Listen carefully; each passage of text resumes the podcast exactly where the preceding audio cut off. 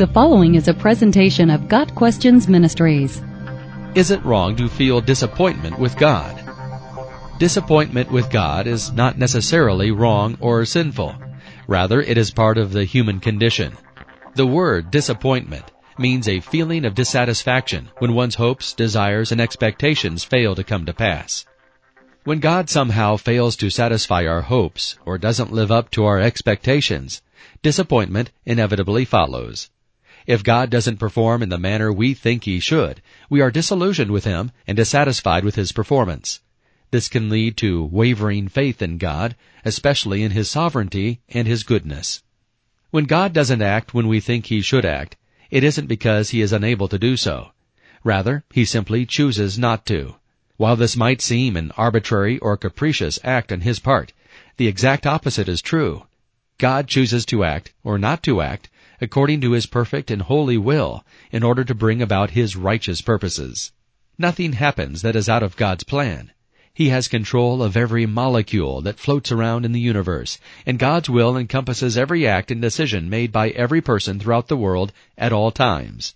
He tells us in Isaiah 46 verse 11, From the east I summon a bird of prey, from a far off land a man to fulfill my purpose.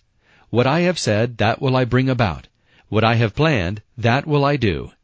Even the birds are somehow part of his foreordained plan. Furthermore, there are times when he chooses to let us know his plans. Isaiah 46 verse 10.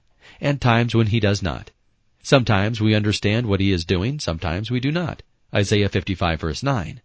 One thing we do know for sure. If we belong to him, whatever he does will be to our benefit, whether we understand it or not. Romans 8 verse 28. The key to avoiding disappointment with God is to align our wills with His and to submit to His will in all things. Doing so will not only keep us from being disappointed with God, but it will also preclude grumbling and complaining about the events that occur in our lives.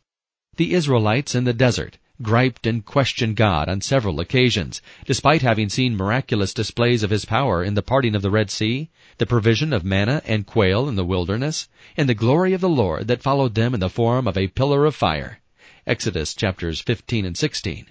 Despite God's continual faithfulness to His people, they grumbled and were disappointed with God because He did not act as they thought He should.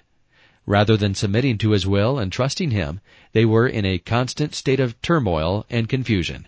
When we align our wills with God's will, and when we can say with Jesus, Not my will, but yours be done, Luke 22 verse 42, then we find the contentment Paul spoke of in 1 Timothy 6 verses 6 through 10 and Philippians 4 verses 11 and 12. Paul had learned to be content with whatever God sent his way. He trusted God and submitted to his will, knowing that a holy, righteous, perfect, loving, and merciful God would work all things together for his good, because that is what he promised. When we see God in that light, we can't possibly be disappointed with him. Rather, we submit willingly to our Heavenly Father, knowing that His will is perfect, and that everything He brings to pass in our lives will be for our good and for His glory.